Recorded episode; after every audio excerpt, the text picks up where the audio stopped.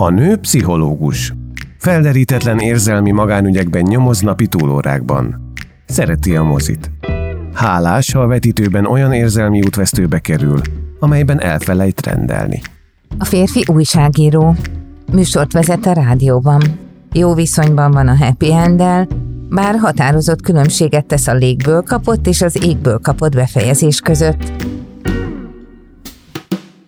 A férfit és a nőt még Bridget Jones hozta össze élő adásban az évezred elején. De mert az akkor megkezdett témát azóta sem tudták lezárni, ebben a podcastban folytatják egymás győzködését. Igazából szerelem? Avagy a szerelmes filmek és az életünk. Tarianna Mária és Horváth Gergely beszélgetései.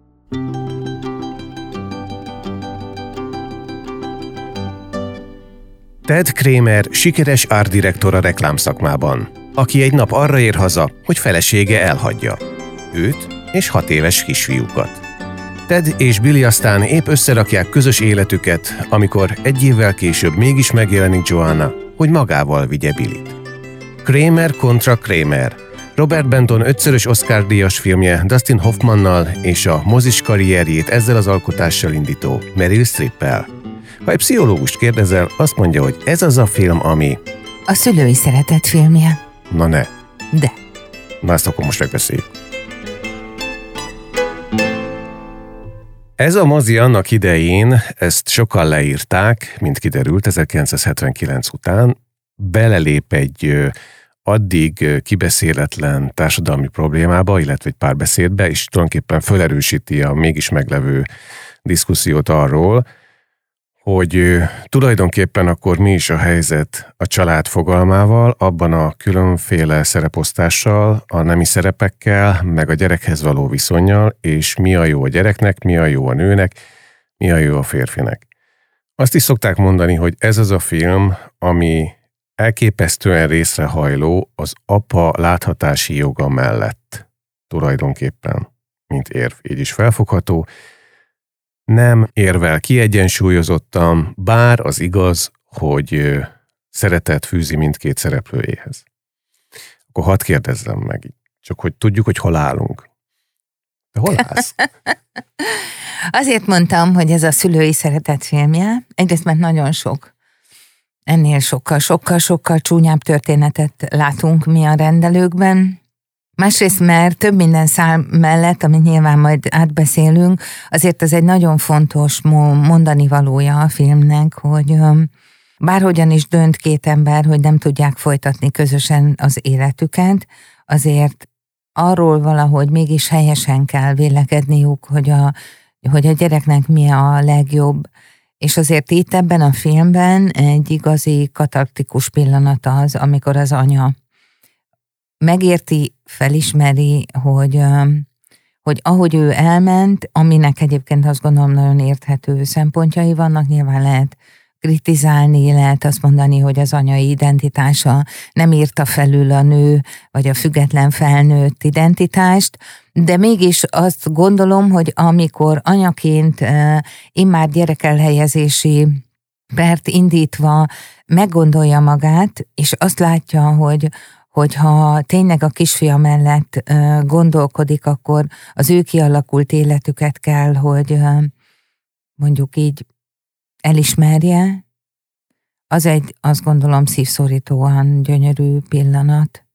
Minden különösebb hátsó szándék vagy gondolat nélkül. Én tudom, hogy ez a film talán túlzóan is az apák mellett érvelő film, és ez manapság, amikor nagyon sok olyan házassági vagy vállás utáni háborúra láttunk rá a kollégáimmal, amelyben inkább az történik, hogy a, hogy a felek elkeseredett harcot vívnak a gyerekért, és közben a gyerek valahogy egyszer csak nem lesz már igazán szempont, mert a háború a fő szempont egymás ellen. És ebben nagyon rossz, ha, ha mondjuk ezt a filmet valaki úgy nézi, hogy, na, hogy csak azt hallja ki, hogy na ugye, hogy az apának is joga van, és az apa, és az apa, és az apa, az elnyomott apa, meg ilyenek az anyák, akkor, amikor az a helyzet, hogy lélektanilag egy vállás utáni gyerekelhelyezési per akkor jó, ha nincs is per, mert hogy a két ember továbbra is annak a gyereknek, vagy azoknak a gyerekeknek az anyja és apjaként tud normálisan beszélni, nem rivalizálnak, nem néznek úgy irigyen egymásra, hogy abban az legyen, hogy neked három, akkor nekem négy kell, neked kettő, akkor majd én megmutatom, hogy nekem három nap kell.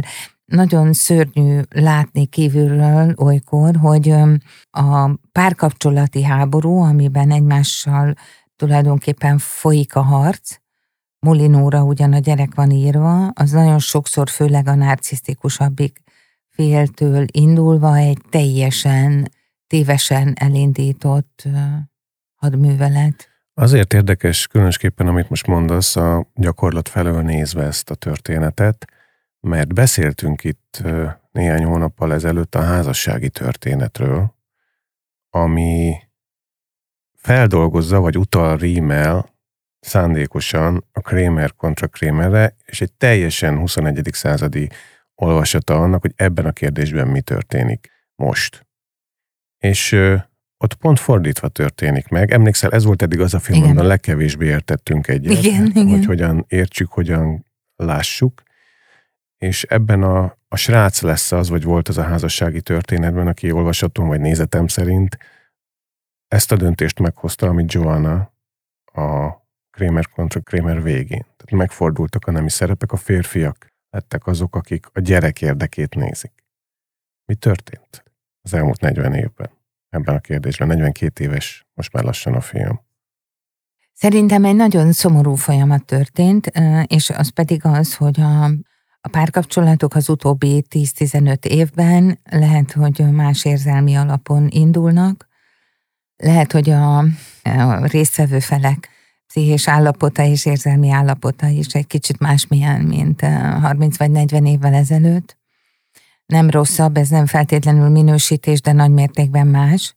Azért eh, biztos mondtam már én valamilyen film kapcsán, hogy a pszichoanalízis szakirodalma jó tíz éve szinte csak arról szól, hogy mit tudunk kezdeni a munkánk során az egyre inkább szinte csak kizárólag jelenlévő narcisztikus tünetképződéssel, narcisztikus személyiségzavarral, vagy borderline személyiségzavarral, amelyet állandó szorongás, folyamatos érdekvédelem, indokolatlan grandiozitás és folyamatos irítség a világ felé, mondhatnám ilyen egyszerűen érzésvilág jellemez, amiben nyilván azt is láthatjuk, hogy mondjuk így az utóbbi Két évben szerintem ugrásszerűen megnőtt a szakirodalma a narcisztikus párkapcsolatoknak, a Jézus Máriám narcisztikus, a férjem narcisztikus, a feleségem, mindenki felkapja a fejét azonnal, ha van egy ilyen téma, azonnal több száz ember reagál arra, hogy, hogy én is ilyen beélek, én is így vagyok.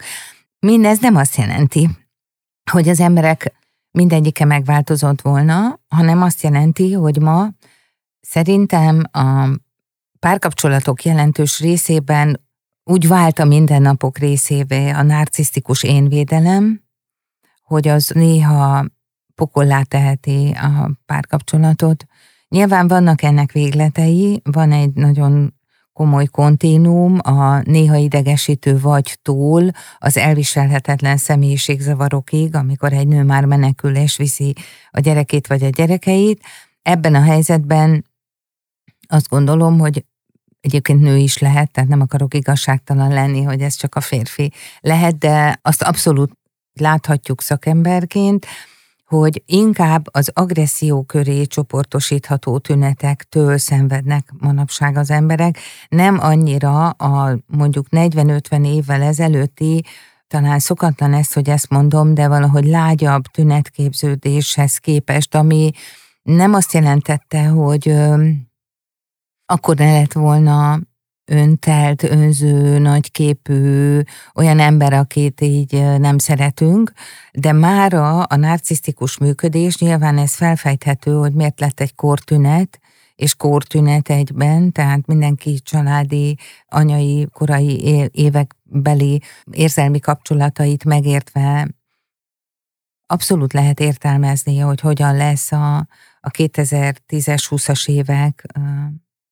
nek egy, egy ilyen szörnyű, tulajdonképp kórképe a narcisztikus működés, de ha meg is értjük, akkor is azt látjuk, hogy ez beszivárogva a párkapcsolatokba rengeteg gyerek életét nehezíti meg, vagy teszi tönkre, és rengeteg párkapcsolati fél, aki maga teljesen másmilyen érzelmekkel jellemezhető, szenved iszonyatosan, és kénytelen bocsátkozni olyan háborúkba, ahol vagy egy szörnyű haraggal és tényleg a realitást mellőző indulatokkal szemben álló féllel kell harcolnia egy nőnek egy férfival általában, vagy egy férfinak egy nővel, azért, hogy a gyerekeik hol legyenek és miként legyenek, miközben egy ilyen harc nem lehet másmilyen, csak olyan, ami egy idő után szintisztán kettejük háborúja, és abban a gyerek már tényleg csak a Molinóra festett felirat. És ehhez képest a Krémer házas pár története az olyan kedves, elfogadó, megértéssel, tisztelettel jellemezhető, ami szerintem ma egész egyszerűen majdnem, hogy azt mondhatom, megható. Hm. Maradjunk az élménynél. Jó? Kérlek. Már csak azért is maradjunk az élménynél, mert uh, miközben hallgattalak, arra gondoltam, hogy uh, jó helyen célzunk-e. Ezt arra értem, hogy uh, a gyerekre figyelünk, de tulajdonképpen átugrunk a házasságon.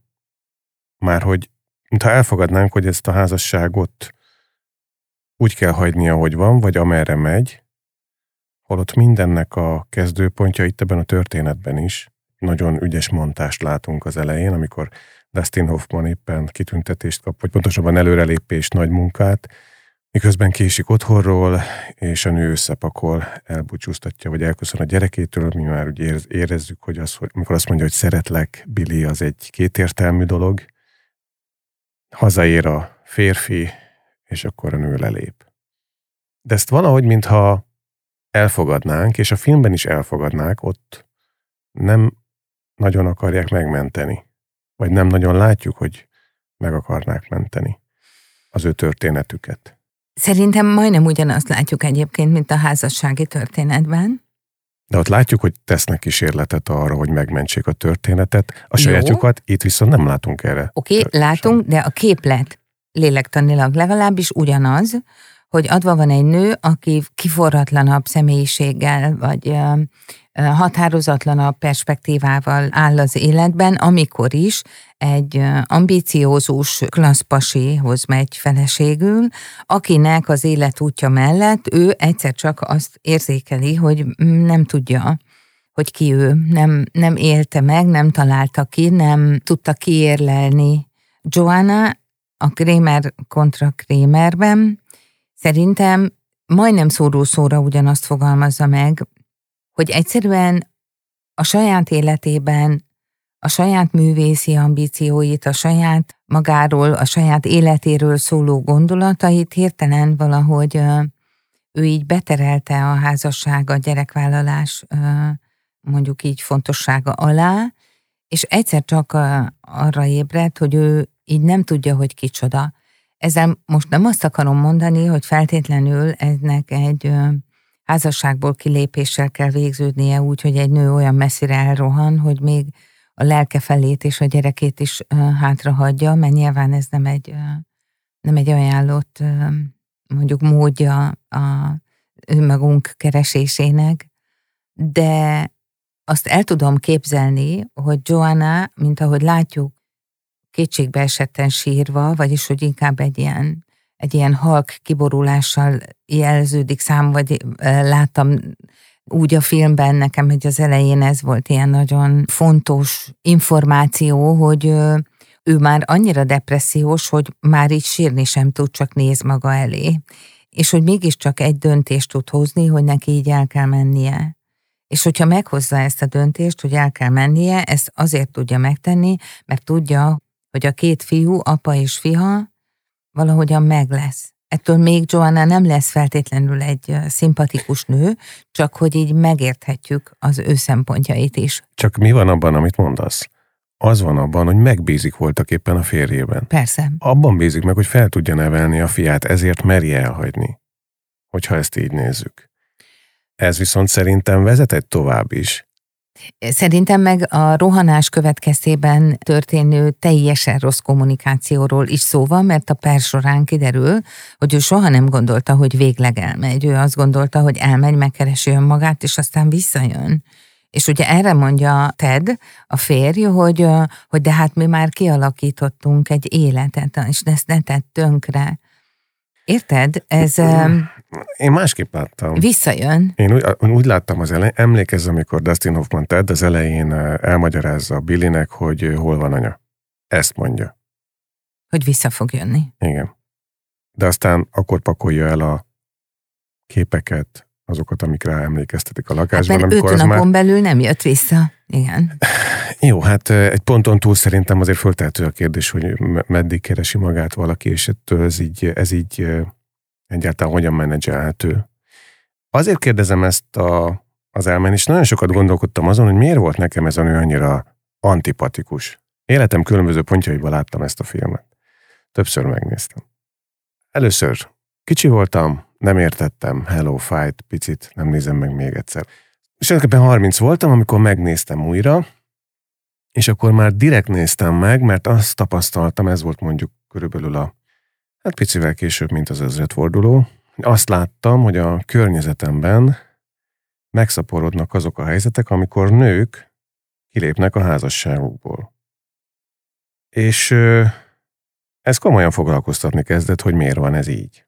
Akkor megnéztem ezt a filmet. Ezt megnéztem most, és azon gondolkodtam, hogy miért volt nekem általában e, a Meryl Streep figurája annyira, annyira nem követhető, vagy ellenszenves. Mitől volt olyan radikális? És tulajdonképpen e, megint csak valahol ott vagyunk, ahol a házassági történetnél mi ketten véleményben szétváltunk, mert azt kell mondjam, hogy Dustin Hoffman tett figurája egy pillanatra nem kelti azt a benyomást, hogy olyan férfi lenne, akivel nem lehet megbeszélni súlyos élethelyzetet. Olyan igen, akinek harangozni kell, hogy vegye már észre, hogy helyzet van, és meg kell beszélni, de olyan nem, akivel ezt nem lehet megtenni. És tulajdonképpen végig ő az asszertív ebbe a történetbe. Tehát amikor őt reflektálni halljuk, viszonylag gyorsan elér azokhoz a felismerésekhez, hogy ez a helyzet miért árt erő. De olyat nem látunk, hogy ezt a helyzetet mondjuk ebben az esetben Joanna meg akarta volna oldani vagy arra sem látunk utalást, hogy ők meg akarták oldani közösen, hanem egyből az volt a válasz, hogy bezár, lezár, hello. És nyilván ott hagyja a gyereket, miközben ebben, ahogy az előbb mondtad, van egy bizalmi faktor azért a férj iránt, hogy hát mégiscsak rábízhatja a gyereket. Van azért szerintem két fontos dolog ebben. Az ott hagyja a gyereket, az ebben az esetben inkább valószínű magyarázható úgy, vagy talán elfogadhatóbban hangzik ott, ha, amikor Joanna magyarázza az ő állapotát, azt hiszem már a, a per során, hogy egyszerűen ő már anyának sem volt biztos abban, hogy jól, jól csinálja, hogy jó anya lenne, hogy rendesen fel tudja nevelni, vagy tudja nevelni ezt a gyereket, hogy tud rá figyelni, hogy képes ellátni az anyai feladatait, annyira ráomlott a fejére a saját élete.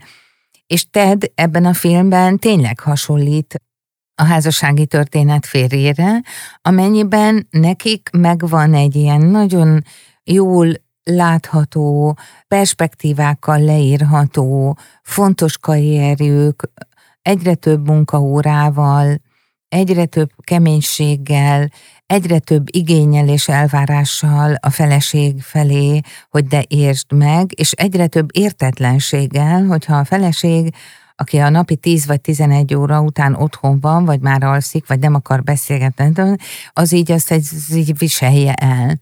És ugye kicsit mind a két film ennyiben szerintem elárulja, hogy ez egy nagyon komoly kommunikációs probléma volt a felek között, hogy nem csak arról van szó, hogy a nő nem szól, hogy figyelj, én már most már kiborultam, hanem a fér sem mondja azt, hogy hát mucikám, most lehet, hogy két évig úgy élünk, hogy én napi 11 órát fogok dolgozni, hazajövök, mint egy zombi, nem fogok veled beszélgetni, elfelejtem majd megkérdezni, hogy te egyébként élsz és hogy vagytok, hanem csak így tolom a szekeret, de utána majd nagyon jó lesz. Ugye ez egy szirupos hollywoodi filmnek is lehetne tematikája, hogy hogyan kell jól kommunikálni, úgyhogy a másik egyszer csak ne érezze magát nagyon elveszettnek, és ne jusson eszébe, hogy oppá, hát valamit akkor kell csinálni, mert egyre rosszabbul érzi magát. Tehát ilyenkor egy szorongó nőnek a másik munkavállalása az, az nem feltétlenül annyit jelent, hogy akkor ő napi tíz órát dolgozik, hanem, hanem azt is kezdi jelenteni, hogy nem foglalkozik velem, hogy nem, már nem figyel rám, már nem kérdezi meg, hogy hogy vagyok és most ne ráncold a szemöldöködet, mert tudom, hogy most nyugodtan lehet azt mondani, hogy igen, igen, mert a munkából hazaérve már miért kéne megkérdezni, mikor hullafáradtan, és akkor ugye ott vagyunk, hogy jó, két ember között egy párkapcsolat igazán akkor vihető, hogyha képesek ezeket a szempontokat is a szemük előtt tartani, hogy egy nőből ne legyen egy olyan áldozat, akire egyébként bűnösként tekintünk, mert eh, milyen nő csinál ilyet, hogy elhagyja a gyerekét, miközben egy nő azért megy odébb, egyben az esetben mondjuk a filmben, mert hirtelen azt érzi, hogy annyira pocsékul van, hogy még a végén pocsék anyává is válik, és azt nem engedheti meg. Ha.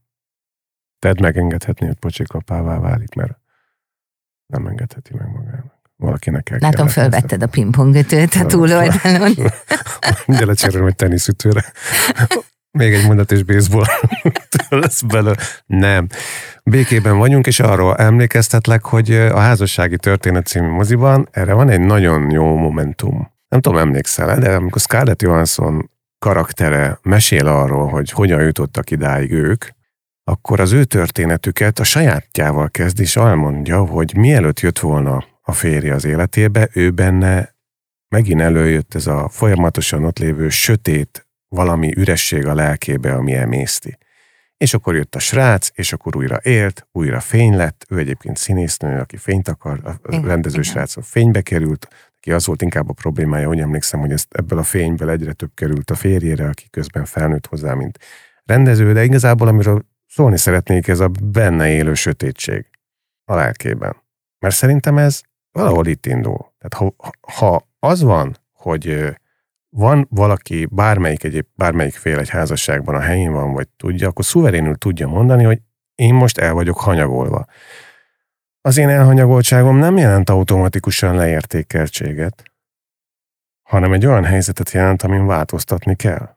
Ezt nagyon-nagyon szépen, ha kinyitnánk a Hogyan éljünk jól kézikönyvet, akkor a 176. oldalon középen nyilván megtalálhatjuk ezt a passzust, csak sajnos ez egyáltalán nem így működik, mert amikor az ember szorong, és ezt jelenti a sötétség, mondjuk, amikor az ember szorong, akkor egyáltalán nem képes ilyen logikusan gondolkodni. Ha szorong, akkor automatikusan, pláne ha voltak előtte mondjuk önértékelési hullámvölgyei, akkor automatikusan rá fog állni egy olyan pályára, ami egyre lejjebb, egyre lejjebb viszi, és akkor a realitásból érkező férj, aki hazajön, és nem tudom én, keresi a rántott húst, a mosolygó gyereket és a kiegyensúlyozott feleséget, fog találni való igaz egy szorongó valakit, akinek netán még potyog a könnye is, és ugye nyilván az egyik jön egy teljesen másik ilyen életből, és otthon pedig talál egy ilyen pszichodrámaszerű szénát, amit oké, okay, nagyon furcsa lehet néha látni, és általában szerintem az emberek többsége le is rázza magáról, mert nem szeretne pszichózni otthon, hogy most mi baja a nőnek, pedig néha néhány egyszerű beszélgetés az, az sokat lendítene. De egyébként Joanna védelmében találtam egy mondatot, melyet kihegyzeteltem, hogy azt mondja a peren, hogy otthon nem funkcionáltam,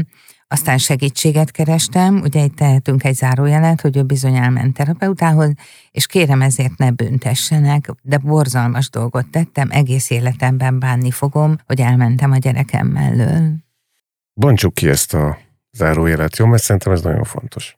Mert ugyanis arról szól, hogy el kellett mennie, és fel kellett dolgoznia egy annál lényegesen nagyobb volumenű problémát, mint amit a házasságában a férjével valószínűleg fel tudott volna dolgozni.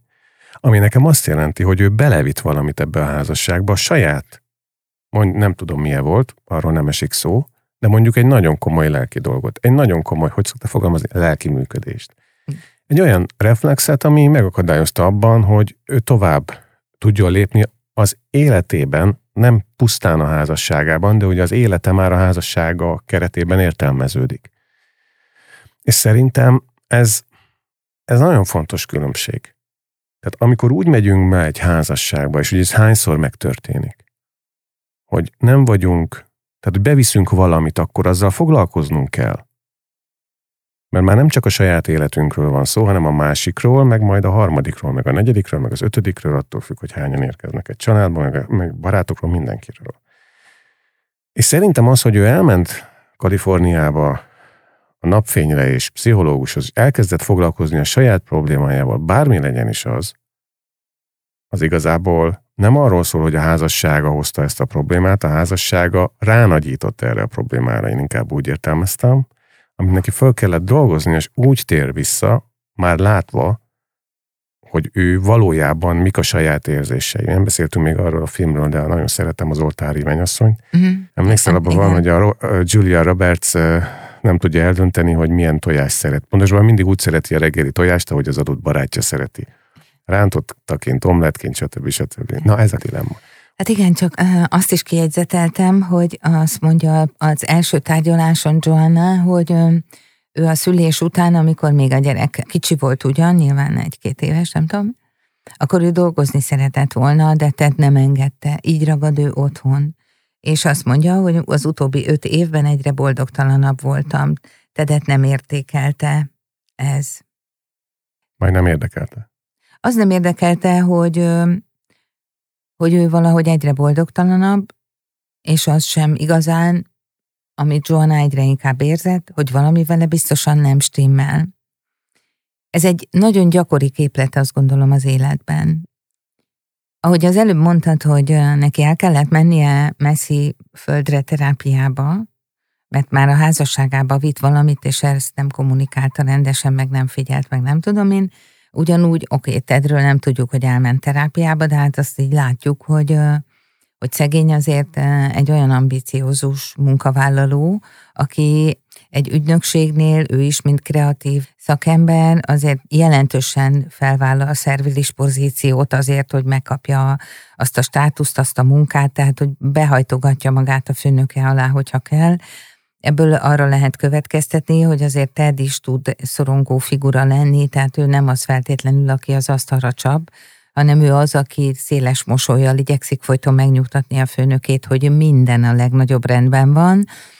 Ebből azért akkor lehet sejteni, hogy amikor ő hazamegy hullafáradtan, akkor inkább olyan lesz egy kicsit, mint amikor Billyvel sütik a trauma után, az igaz, az első bundás kenyeret, hogy oké, okay, oké, okay, minden rendben van, de azért a negyedik mondatnál mindent oda csap, hogy ez, elege van, és persze ez a trauma, hogy, hogy elmegy a felesége, és akkor még nem is tudjuk, hogy mennyi időre, ez valóban egy nagy trauma, de hát azért ahhoz képest, hogy egy öt éves gyerek ül a pulton, eléggé hamar durran. És most nem azt akarom mondani, hogy azt fantáziáljuk, hogy Ted hazament, és minden este 11-kor veszekedtek, de azt igen, hogy Ted saját szorongani valója biztos, hogy egy kicsit láthatatlanná tette Joanna szorongani valóit. És hogyha két ember egy párkapcsolatban külön kezd szorongani, úgyhogy nagyon nem tudnak a másikról, illetve ami még rosszabb, úgy találják, hogy a másiké egy viszonylag könnyebb helyzet, mert neki csak át kéne gondolni, hogy mi van, hát hisz vegye már észre, akkor itt indul az a fajta aránytalanság, ami ennek a vége nagyon sokszor egy vállás. Nem tudom, én nagyon Sajnos nagyon sok olyan férfi társamat láttam az elmúlt két évtizedben, ahol ez a elszaladás megtörtént, és hát azt kell mondanom, hogy ez egyáltalán nem az a fajta nyomtalan elmúlás, még a férfi szívben sem, vagy férfi lelkében sem, mint amit itt egy üdvözölhetnénk azzal kapcsolatban, hogy, hogy mennyire jó, hogy végül ez lett a döntés, és tényleg relatíve ez lett a legjobb döntés, és így lett ez a film igazán szerintem Szerethető. Szerethető és olyan súlyú, amit érdemes megbeszélni, meg már akkor érdemes volt, és akkor el is indította ezt az egész kik vagyunk egy házasságban, és mik a szerepeink, vagy ezt hogyan találjuk ki közösen dialógust a társadalmon belül. De hát azért mégiscsak az van, hogy a végére egészen primán megtanulják közösen némán. Ugye ez egyik, egyik döbbenetes jelenet sor, én nagyon szeretem a végén, amikor ezt a bundás kenyeret már megcsinálják jó Igen. némán. Igen. És megvan ez, a, ez az összhang kettőjük között. De az első alkalommal, amit mesélsz, ott, ott nyilván az a, az a bukása volt Tednek, hogy azt gondolta, hogy ezt el fogja vinni úgyhogy közösen játszanak egyet, és meg fogják oldani a gyerekkel, és hát rá kell jönni, hogy nem, mert már az első reggelinél ez kibukik, hogy olyan know vannak, amiket nem tud, még nem tud. Tehát ezt meg kell találnia és tanulnia, és nekem itt jön be, hogy tulajdonképpen mind a ketten egy ilyen feldolgozó vagy, vagy tovább lépendő ügyük volt magukban, mert azért az is az, amit mondasz, hogy ha nem vesszük észre a másik problémáját, mert elsodor a munka, az ugye attól is elsodor, hogy együtt legyünk a gyerekeinkkel.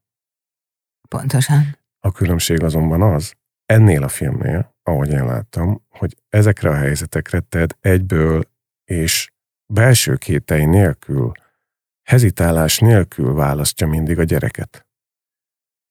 A saját karrierje rovására is. Mert amikor kiteszik, és ugye ez szépen fokozódik a filmben, érezni fogjuk, hogy egy ponton túl ez nem fog menni, hogy ő apa is meg alelnök, és évi 5000 dollárral kevesebbet kap és elfogadja, és az a jelenet sora, hogy egy karácsonyi bulin az induló idegen főnöknél kiárja, hogy akkor döntse el, hogy fölveszi-e vagy nem, szerintem az is remek. Remek jelenete annak belső megerősödésnek, hogy az ember pontosan tudja, hogy ő mit tud a munkában, és pontosan tudja valamiért, amit a főnök akkor még nem tud, hogy miért, miért ilyen határozott a kiállása. Azért ilyen határozott a kiállása, mert ő tudja, mit akar. Ő neki állásba kell kerülnie, mert ha nem kerül állásba aznap, akkor el fogja veszíteni azt a pert, egészen bizonyosan így is elveszti.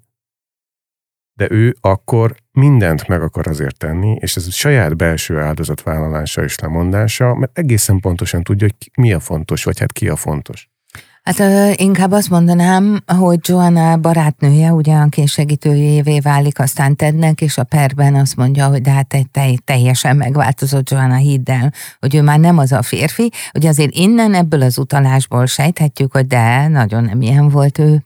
Most aranyba foglalhatjuk meg minden, hogy milyen nagyon klasszul megoldotta ezt a helyzetet, fantasztikusan nevelte a gyereket, megtanult bundás kenyeret sütni, és tényleg klasszul csinálta, hagyta a gyereket, a gyászban valahogy úgy lenni, ahogy lennie kell, de nem utasította rendre. Nagyon szép az a jelenet, ahogy, ahogy a kisfiú egyszer kiborul és üvölti, hogy nem szeretlek, és, és akkor ugye majdnem apa is mondja, hogy nem szeretlek, de hogy nekem is elegem van, szóval, hogy Igen. ezen, de ez az egész nem így indul. Úgy indul, hogy először Ted fölhívja a barátnőt, hogy megkérdezze, hogy ő volt-e az, aki konspiratíve rávette Johannát, hogy hagyja őt el, mert hogy itt a hatalmas feminista nézeteikkel ezek szerint úgy döntöttek, hogy őt el kell hagyni, és akkor ugye az a barátnő még úgy viselkedik Teddel, a, a, amihez szokva van, hogy Ted nyilvánvalóan egy,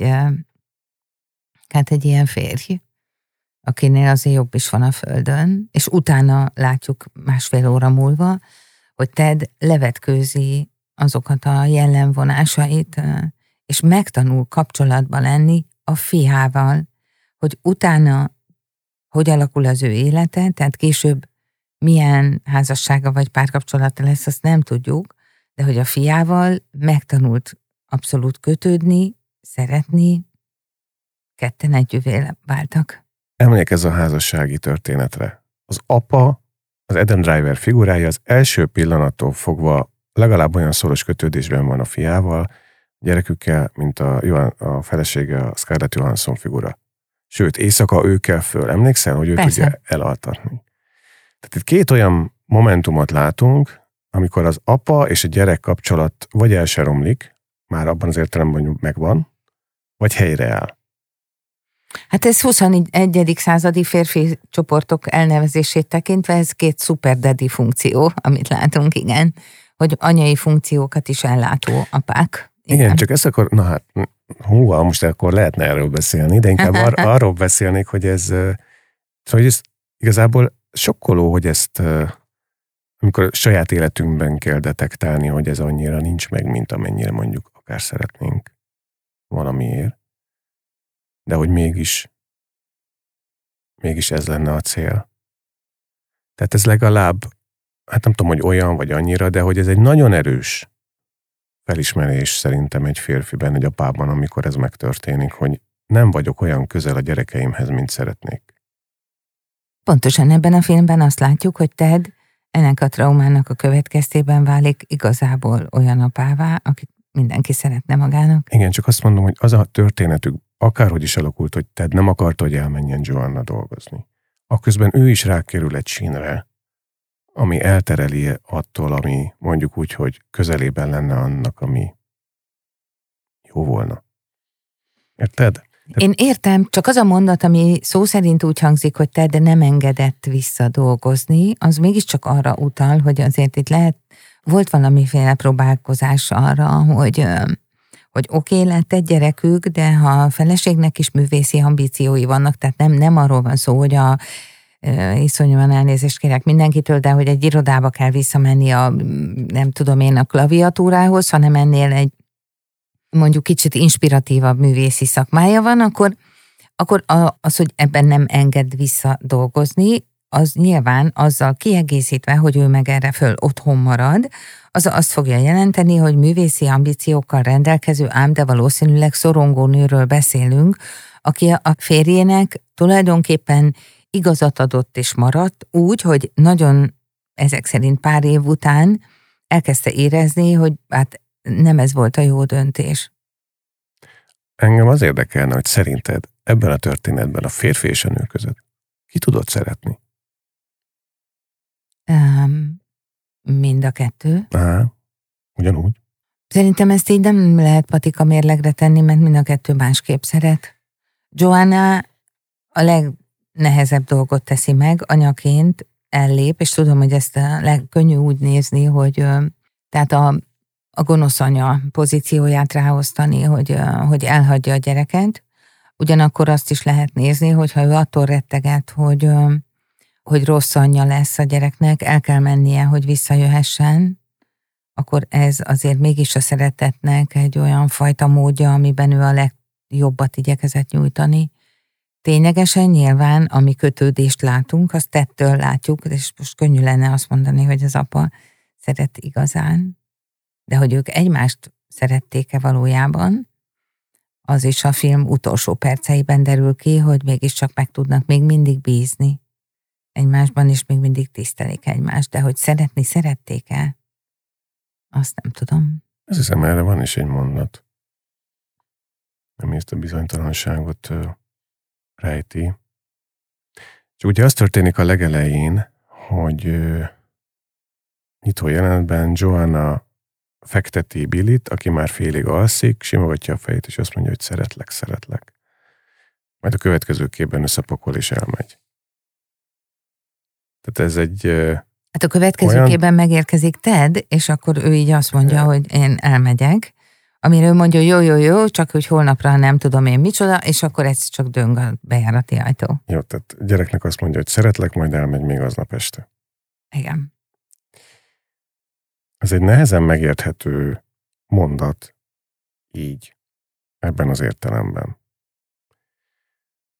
Mert azért megyek el, hogy neked jobb legyen, ez szerintem egy anyától és egy apától, vagy apától, mindegy, hogy melyik szülőtől, azért olyan súlyú mondat, amit nagyon 50 ezerszer meg kéne vizsgálni szerintem, amíg ezt ö, megengedőleg el tudjuk fogadni. Természetesen egyéni sorsok vannak, senkit nem akarok, nem akarom azt állítani, nincs ilyen helyzet, amikor ez érvényel elhangozhat, de én azt is tapasztalom, hogy nagyon sokszor hangzik el ez úgy, hogy nincs mögötte voltak éppen az a felelősség, amit azért valahol meg kéne hoznunk. És nekem mindig ez a billenés van ezekben a történetekben, amikor ezt hallom hogy túlságosan elfogadunk mindent a másiktól. hogy fölborít, kiléphetünk egy házasságból. Persze kiléphetünk egy házasságból, hogyha nem tudom, olyan történik, de itt sincs az az érzésem, jó, én férfi vagyok, de itt sincs az az érzésem, hogy, ez a férfi konkrétan Ted olyan valaki volna, mondom újra, akivel ne lehetne beszélni. Emlékszel a, az ügyvédnek a monológiára, a második részére, amikor uh-huh, azt mhm, kérdezi uh-huh. Joannától, hogy legyen kedves elmondani, hogy a férje iszik? Nem. Félrelépett? Megcsalta őt? Nem.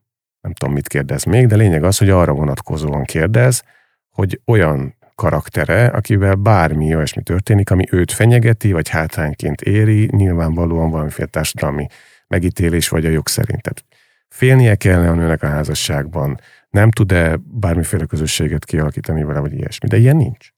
Igen, Károly nem azt kérdezi, hogy Figyelt önre a férje? De ez egy jogos Meghallgatta kérdés. De ez egy jogos kérdés. Próbált velem beszélgetni? Ez egy jogos kérdés, csak ugye, csak szerintem megint ott csúszunk meg, úgyhogy bele sem menjünk, mert a házassági egy, egy dologba, egy, egy dologba akarok csak még belemenni, hogy, um, hogy Joanna figurája egy olyan egyébként nagyon szimpatikus nőt formáz, akinek tulajdonképpen nyilván ehhez ted is kell, egy, egy kicsit meg tudjuk bocsátani, hogy, uh, hogy ezt megtette, mert elhisszük, hogy visszajön. Nyilván pszichoanalitikusként azt tudom mondani, hogy a gyerekét elhagyó anya az a legnagyobb traumát okozza a gyereknek, tehát a, amúgy a realitásban persze. Az egy rettenetes dolog, hogyha ez megtörténik egy gyerekkel, mert az anyai szeretetnek vagy a jelenlétnek az elvesztés, ez borzasztó, de ez egy olyan film, amiben árnyalódik valahogy ez a kép szerintem, hogyha ez a nő, mert azt hiszem, hogy egy év telik el, másfél, másfél és megindul vissza, és szeretné meg nem történté tenni a helyzeten, hogy olyan, mintha addigra kerülne már olyan állapotba, amikor azt tudja mondani, hogy oké, okay, tudom vinni az életem, az anyaságomat, a gyerekemet, és szeretném visszacsinálni ezt az egészet, és akkor kell rádöbbennie, hogy ezt nem lehet meg nem történté tenni. Látnia kell, hogy a gyereke most már másodszor az apja elvesztése mentén élne át óriási traumát, ezért látjuk Billit zokogni, hogy az apát is el fogja veszíteni, amit nem enyhít, hogy anya meg visszajött. Tehát akkor lehet látni ilyen szinte szakkönyvi pontosságú, hogy, hogy az óriási trauma mentén az apa szeretete az, az adott valami stabil alapot, és azt már nem lehet szétzúzni úgy, hogy, hogy azt mondjuk, hogy jó, jó, jó, akkor az előző legyen mégiscsak. Az itt a valóság igazán, amit a gyerek mutat, hogy most már akkor ott kell maradni, ahol a biztonság van, és szeretni anyát, aki majd nagyon sokszor érkezik. Szerintem ez a film épp attól lett csodálatos, ami az utolsó sorokban megtörténik, ettől a belátástól, amit említesz, ezt egyébként bármelyik szereposztásban fontosnak tartanám, hogy megtörténjen, tehát hogy ez fordított szereposztású, akkor ugyanúgy. Igen. Tehát annak belátása, hogy, hogy mi a fontos egy gyerek számára, és ezzel tulajdonképpen, pláne azzal a filmtörténeti utolsó mondattal, ahogy ott beszáll a liftbe a, a, az anyja, hogy fölmegy a gyerekhez beszélni, hogy akkor mégse, és ott áll az exe, akivel addig perelték egymást, záródik a, a liftajtó, és azt mondja, hogy hogy nézek ki. És azt mondja, hogy most mit mondott, hogy elképesztően, vagy nagyszerűen, Igen. csodálatosan. Ez az egy mondat így a leges legvégén teszi vissza nekem ezt az egész történetet oda magamba, hogy én azt látom, hogy most lesz remény arra, hogy ez a két ember nem az, hogy összejöjjön, mert ez az ő történetük lesz, ki tudja, de hogy egyáltalán normalizálódik, és úgy fogják rendezni innentől, vagy onnantól, ahogy az adott helyzethez képest a lehető legjobb lesz. Csak én azt mondom, és csak ennyi, hogy, hogy ugye ide is el kell jutni, mert hogyha itt kezdik a konfliktus kezelésüket valahogy, akkor hát akkor az van, sosem látjuk a Kramer kontra Kramer. Így van. De hát köszönjük szépen Robert Benton, Dustin Hoffman, Meryl Streep. Ez még röviden, mi játszódik le ennek a színésznőnek az arcán most komolyan? A Mit tud ez a... Ah, ott is, de, a, de fú, tudod melyik? Amikor ott az a jelenet, amikor a bíróságon hallgatja, amikor kifakad a, a TED, és elmondja, hogy, hogy miért nem ment el.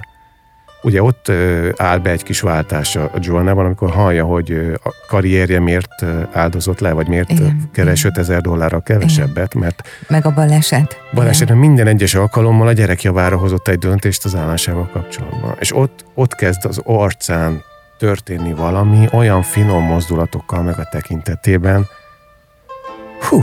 Hogy látjuk, hogy milyen iszonyatosan klassz színésznő. Merészti. Így.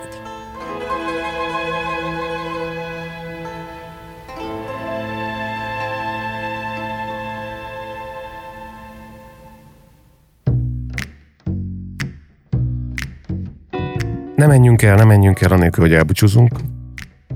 Egyrészt köszönjük szépen, hogy ezt a beszélgetést is meghallgattátok. Sokszor hivatkoztunk a házassági történetre, ami Igen. szintén meghallgatható valahol korábban a Kultúrfitness podcast felületein. Hát, kicsit élesebben belementünk ebbe a dologba. De nagyon szerettük azt a filmet is, és nagyon szeretjük a Mielőtt lemegy a nap című filmet, ami a Mielőtt fel kell a nap második része. Erről fogunk legközelebb beszélgetni de csak azután, hogy megköszöntük Szemük Bálintnak, Nagy Raminak, Pus Gergőnek, Pacsai Attilának és Lukács Lévinek, hogy segítettek újra és újra, meg most is ennek az epizódnak a létrehozásában, úgyhogy köszönjük szépen, és nézzünk, nézzünk, nézzünk szerelmes filmek. Így van.